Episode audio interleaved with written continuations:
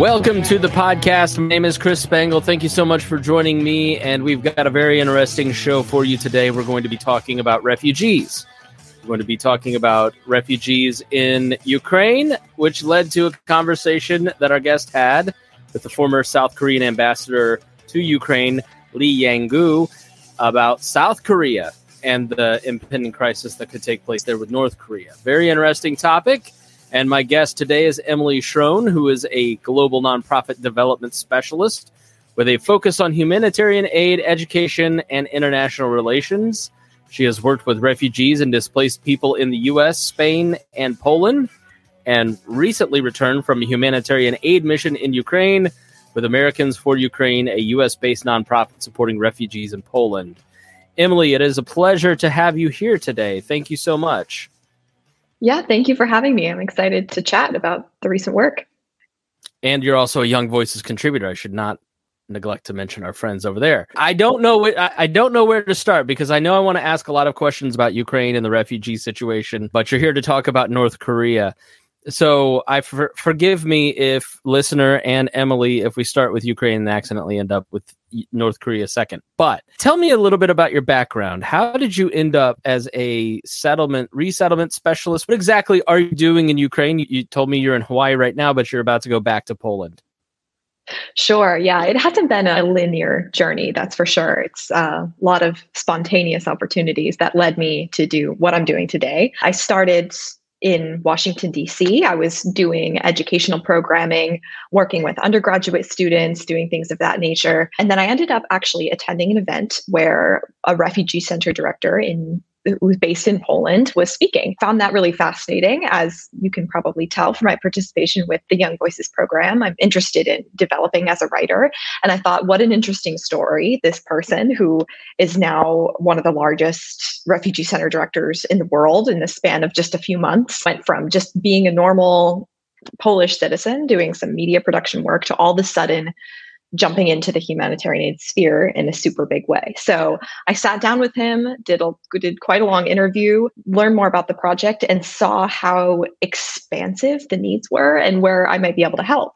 So after a few conversations, I ended up joining his team out of America, and we've been doing things like awareness events, projects in the Modlinska Humanitarian Aid Center in Warsaw, various other things. And then I was fortunate to help organize fundraise for and actually execute a project, what we called a hotspot center in, in Ukraine, where Ukrainians can go for education materials. It's also a physical shelter, providing a, a space for people to charge their phones, have reliable heating, especially electricity, things like that.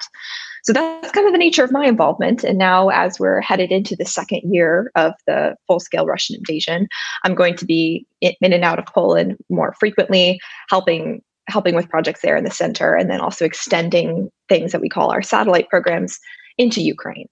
So that's where I've been. And then I've also served refugees with various nonprofits here in the US, but mostly from African countries or Asian countries, all over the place. So this is a bit new territory for me, but it's definitely a crash course. yeah, it has been for everybody. I've I've had I've talked about this on the show, but my in-laws adopted four Ukrainian orphans. They came over, stayed mm. a couple summers, a Christmas. They've become part of the family, and like day four of the invasion, I'm like, uh, we got to get them out of there. And everybody's like, you're overreacting. I'm like, we got to get them out of there. They're bombing orphanages. No, they're yeah. not. Here's where they're bombing orphanages okay, let's start working on this. And then they started beating up on the director. Now that their former orphanage in Odessa was bombed and completely mm. destroyed. And they ended up in Poland in like a hotel that has just let them stay for a very long time. And the kids were told, oh, just pack for the weekend. And they're like, yeah, we're going, we're afraid we're going for the weekend to Poland. And I'm like, mm, okay really take what you oh want. God. And they're one of millions. Maybe you can tell me the official number of refugees that have left Ukraine for Poland and settled in just Poland alone. Do you know? Yeah, it's difficult to say because there's a lot of different statistics and numbers, right? If we're talking about the terms of people who have left Ukraine, we're looking at around 15 million. Many of those have returned to Ukraine or bouncing back and forth or have fled through other countries like Romania. In terms of people who have crossed the Ukrainian border into Poland, we're looking at closer to 9.5, upwards of million people who have crossed into Poland. In Warsaw alone, which is where the refugee center I'm fortunate to work with is located, they Warsaw used to have a population of around 2 million people and now it has a population of around 3 million people. So that's just that one city yeah. increased in size by about a third. So it's which Poland's it's, population was listed at th- 37 million. Ukraine was 43 million. So yeah, to have 10 million, 15 million come in is a real hardship and I don't I've not understood how the Polish government can sustain this in terms of bringing in all these refugees and paying the orphanage to take like we we tried to bring them here a couple times over the last year. We just got denied again mm-hmm. the ukrainian government not letting us adopt them. We don't get it. But yeah. how is poland coping with this addition of people? Has it just absorbed and it was a trauma to begin with or is it still just very difficult for poland Oh, it's definitely an ongoing problem and it's going to continue being a problem. The good news is that it's not just Ukrainians crossing the border into Poland and all of them want to stay in Poland and are just there in Poland. Many of them, in fact, the center I work with has helped relocate about 37,000 Ukrainians and program relocation programs around the world, Asia, Canada, United States, Europe, all around. And some people see better opportunities there. However, you're right. It's been a challenge, and many people have been really impressed and surprised by the Polish response and how they've been able to accommodate people. One of the ways they're doing that is through humanitarian aid centers. And then also there's a program, I believe, called like the 40 plus program, where the Polish government is providing a limited amount of support for Polish citizens to house Ukrainians in their homes for the first 120 days is how much is how much the government is providing time and support for Ukrainians to stay. However, there are some changes that are being made to these laws. The Polish government is worried that Ukrainians need to become more active in order to reduce the financial burden in Poland so that the amount of support is being reduced, the amount of time Ukrainians are allowed to stay in Poland without working or sending their kids to Polish schools is reducing as well. So, yeah, that financial burden is real and present. And then there's also, of course, issues with Poland and the European Union that are complicating funding into Poland specifically. That's issues with the Supreme Court and so on and so forth. For instance, the Modlinska Humanitarian Aid Center is no longer government funded. It had to transition to a completely private funding base. They do get some support from the government in terms of that 40 plus program that I meant it, mentioned, but it's not receiving substantial support. And that's why American organizations and this movement of Americans for Ukraine was started to help these people help Ukrainians. Tell me about the organization. How did it get started and what do you do with it? Sure. So Americans for Ukraine is a American-based nonprofit that was co-founded by one of the directors of the Modlinska Humanitarian Aid Center, Krzysztof Szczęsny, and also a few other American nonprofit consultants, including John Savage, Mark Tennant. They came together and said, we need to find a way to support Poland and specifically the center in Poland as their made a commitment despite losing government funding, despite all these barriers, to continue serving Ukrainian refugees to the best of their ability and even past 120 days if that was if that's deemed necessary. They started this organization to help direct American donors, American expertise, things like how do we engage professionals to create logistic methods, uh, using Western information knowledge to the countries that have already done this and other both in, internally and then in other conflicts how do we import that knowledge to the refugee center creating better systems? For instance currently we're currently working on creating a refugee app where people who want to come to the shelter can download this app know where everything is located find opportunities learn more about relocation programs find relatives, perhaps, things like that. It's a combination of goals. One is the financial support, the other is the expertise, support like that, developing this global network, and then ultimately coming around and supporting this center. We're also working on a more global brand that's going to expand our efforts into things like working with relocation projects in Japan and Korea. So when the Poles go into Korea to work on a relocation project, they don't have to say, we're with Americans for Ukraine. So the organization is actively evolving. And my role right now is catch all everything person. It's a small organization. at, work, so we call I you the crumb tray. We have the crumb tray sure. where she, yeah, she's very a vital person, but I, I don't know who's going to do that. Give it to Grace. uh-huh. Yeah, that sounds about right. But when it comes down to it, when I met Krzysztof, particularly, he was doing a lot of things that weren't a, the most economical use of his time. So for me to be able to take things and help him writing documents in English or even something as simple as scheduling things. So I do some things like writing important proposals and also just scheduling meetings and trying to open up some opportunities for him to keep doing the important work that he's doing. But yeah, that's so, kind of what I've been up to. So, give me some personal stories that maybe you've seen from folks who are coming in from Ukraine. Give a sense mm-hmm. of what's happening there because I think, especially in the libertarian world, you're caught between very pro Ukrainian, very pro Russian, and I don't know what to believe in the middle. And you don't, nobody wants to trust CNN, but you sure don't want to trust RT or or any of that right. stuff. What what do you hear from refugees about what's happening in Ukraine on the ground? It's interesting, and I've been fortunate to conduct interviews with and to speak with a lot of people from a lot of different backgrounds who can provide some insight on this, both refugees, humanitarian aid workers, and then also some people who are operating in Ukraine who say the media is not capturing the full picture. And sometimes some of the things are just wrong.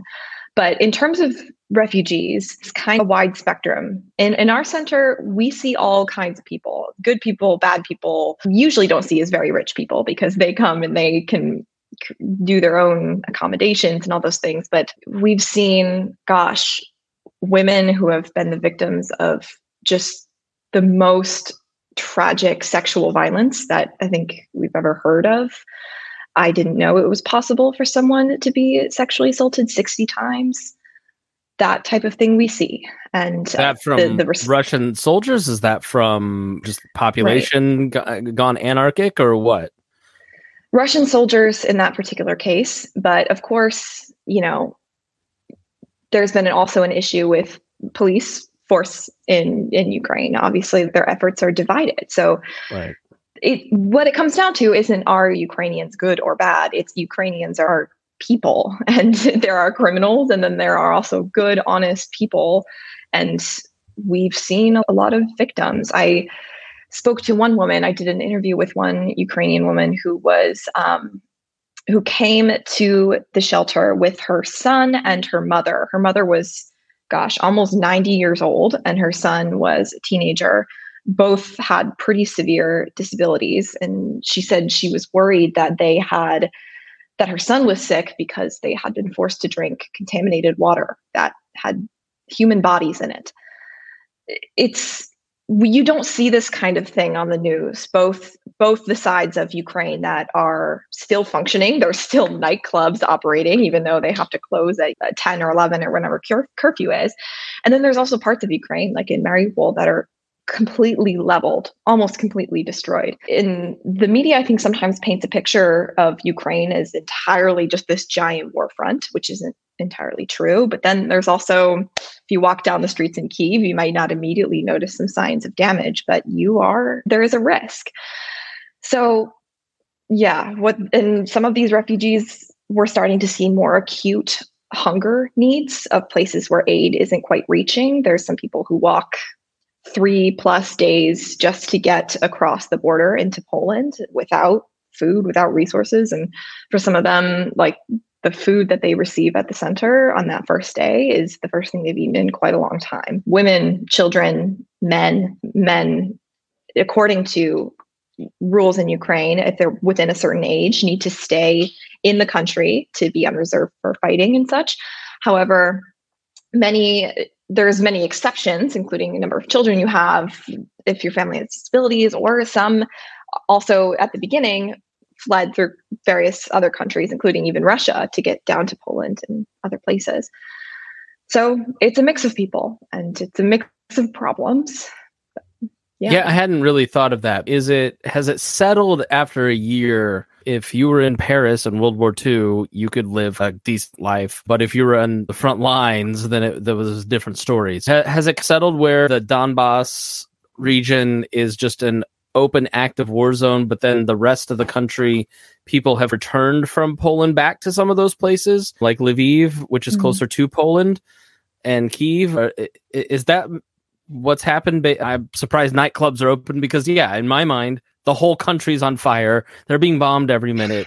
It's a huge crisis all across the country, but maybe I I just have a complete different perception based on thanks to American right. Western media. And I can't say I blame you and many other people who have that perception because I think that's the image that we're being given. But and the truth is it's a large country and there's a lot of different things going on i know one thing or one area i can speak to more particularly is Ternopil, ukraine which is a bit more western it can top some strategic underground piping and things that actually i believe and i could be wrong but channeling some kind of western or russian resources into other countries i'm not sure but for various reasons it's been largely untouched there have been, I think, maybe three missile strikes in Ternopil specifically since the start of the conflict. So that's where a lot of IDPs are concentrating in that kind of middle western part of Ukraine. That's where I was able to go just a few months ago to help set up the Ternopil Center. But for these people, it's as usual in a way. Of course, they have big humanitarian aid centers. They're seeing a lot of the same stories some that I shared with you about IDPs or internally displaced people coming from really damaged parts of eastern Ukraine. However, like you mentioned, a lot of people have returned from Poland or elsewhere back to Ukraine for various reasons. Um, some are saying maybe their city was recently liberated and they say, well, I'm going to go back. And that's great. And, and if from a hopeful perspective, However, sometimes those cities are retaken or the infrastructure. Or if you so remember Syria, yeah, the, the, pictures out of Ukraine look like Syria. If you remember the Syrian conflict, yeah. where it was just the entire eastern part of the country, there wasn't any services. There wasn't water. There wasn't toilets. There wasn't apartments.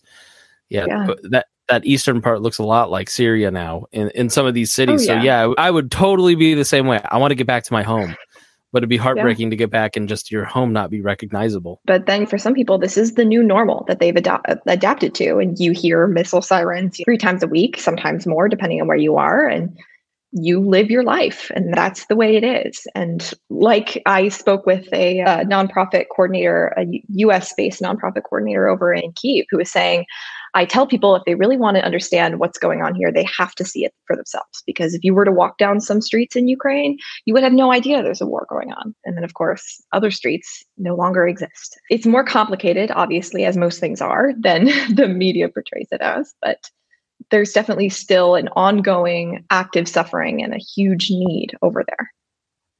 So, you wrote an article, which is what you're here to talk about. Thank you for indulging me these questions because I find it fascinating.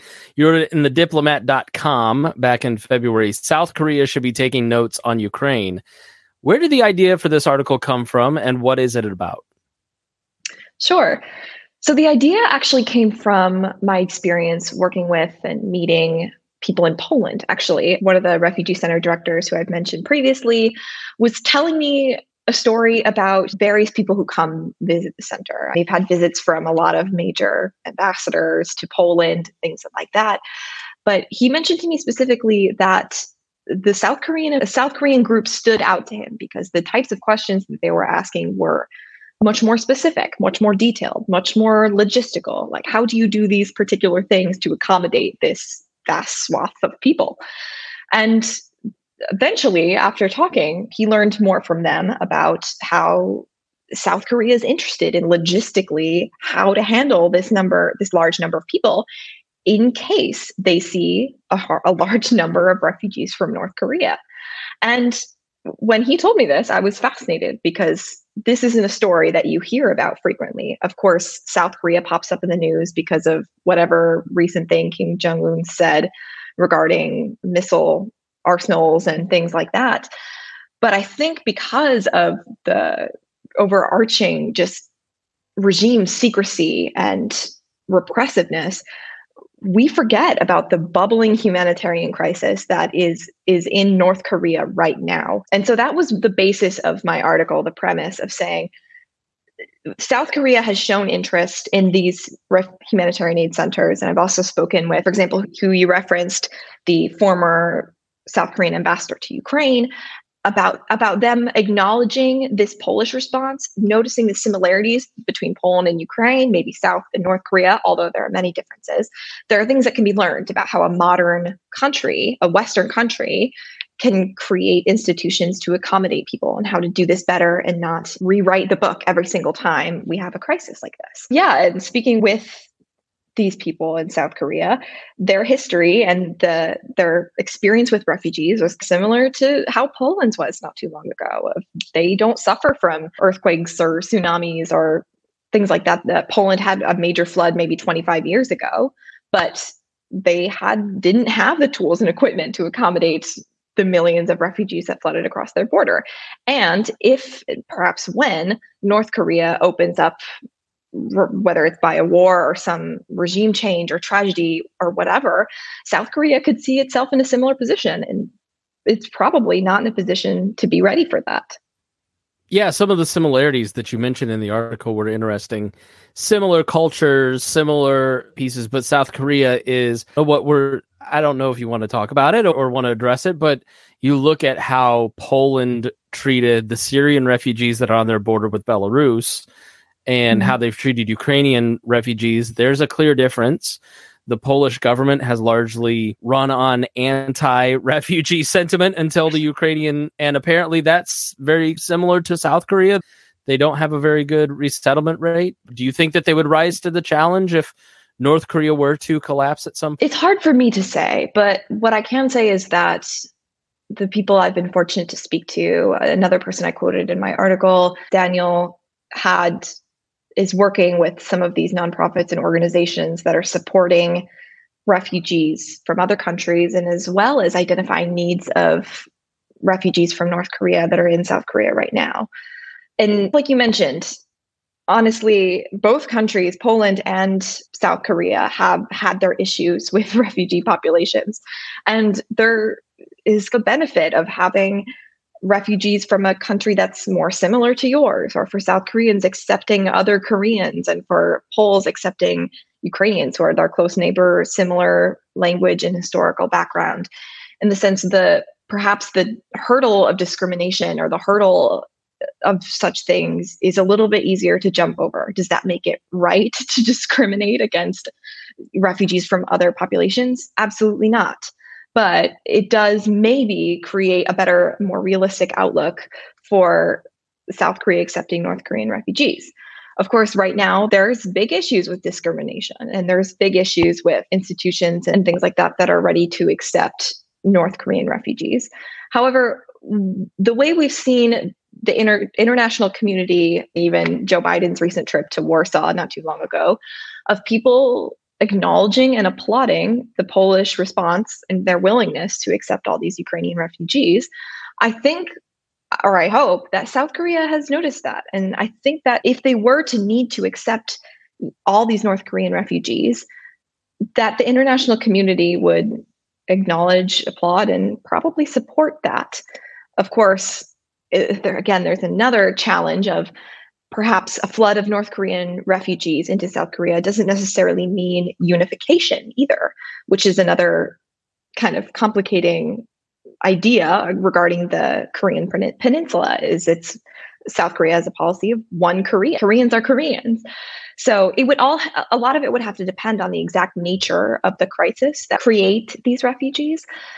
But I do think and I am hopeful that it would that South Korea could have a effective reception of a large number of refugees, but they need to be thinking ahead now of how they would handle that. So I always recommend this book when talking about North Korea. It's an excellent book. It's called Nothing to Envy by Var- Barbara Demick. And in it, it mm-hmm. talks about the 1990s famine and basically Kim Jong Il, the Kim Jong Un's father, was purposely starving sections of the country to keep food in Pyongyang.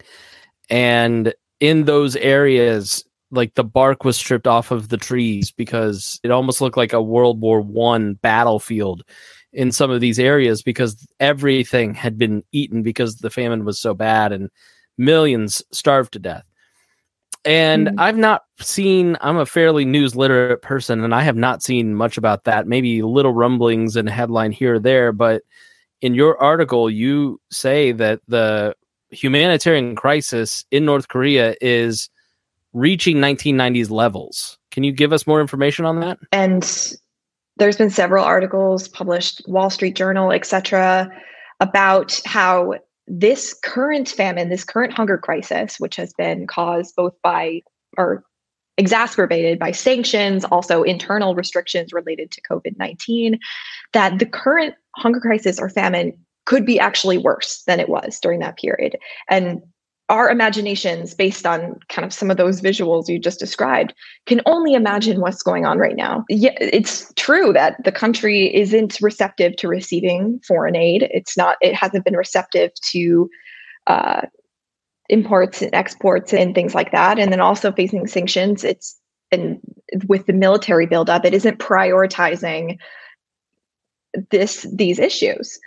But I think one thing that is that really stood out to me in my conversation with the ambassador that I wrote about is he said that if North Korea were to open up in terms of having refugees visibility in the country, which isn't possible under the current regime, that could happen tomorrow. It, it, we could be looking into one of the worst humanitarian crises in decades. And right now, there's not a lot of talk about it, which is understandable because there are a lot of other humanitarian aid crises just in these past couple of months competing for our attention competing for international attention. Why should we be looking at a country that we have to that is so hard to see these humanitarian crises because of a lack of transparency a lack of international visuals or media?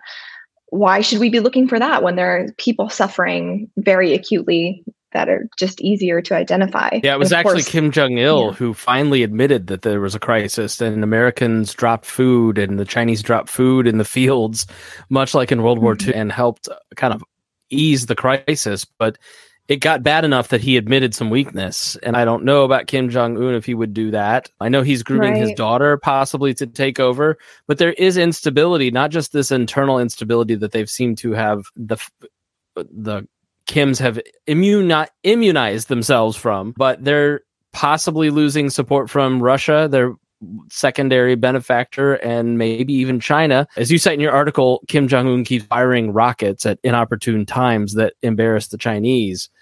And he really can't afford to lose the Chinese support. it's it could right. be very bad for him and maybe at that transition if like you've said if Xi starts to flex some of that muscle internationally a little bit more towards North Korea, it could topple the whole regime. And I hadn't thought about that. Just the opportunity to leave, how many people would leave to China and to uh, to South Korea? And actually, it's interesting you say that. Kim Jong Un made an address addressing or acknowledging that there is an agricultural crisis, or I forget the terminology specifically that he used. It was the end of last month that he discussed this, and then a lot of different outfits wrote about it. And of course it was tone it was described as we need to rework our ag- agricultural you know strategy.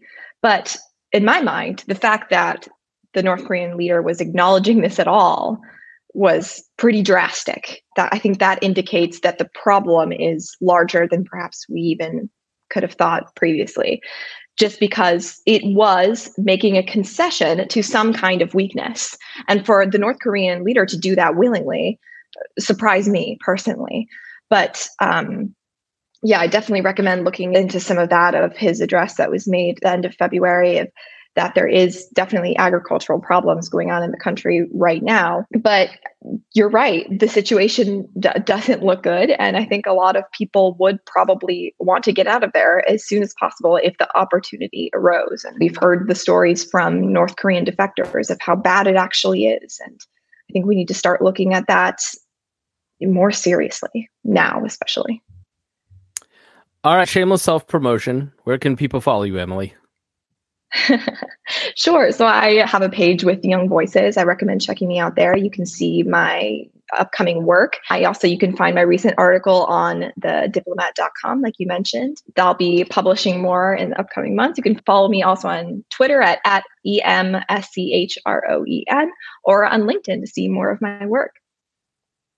All right, very good. Thank you so much for joining me. Yeah, thank you. I appreciate your insights and thank you for having me on.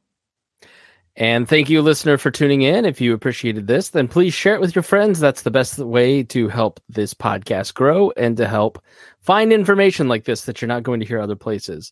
Thank you so much for listening here on The Chris Spangle Show.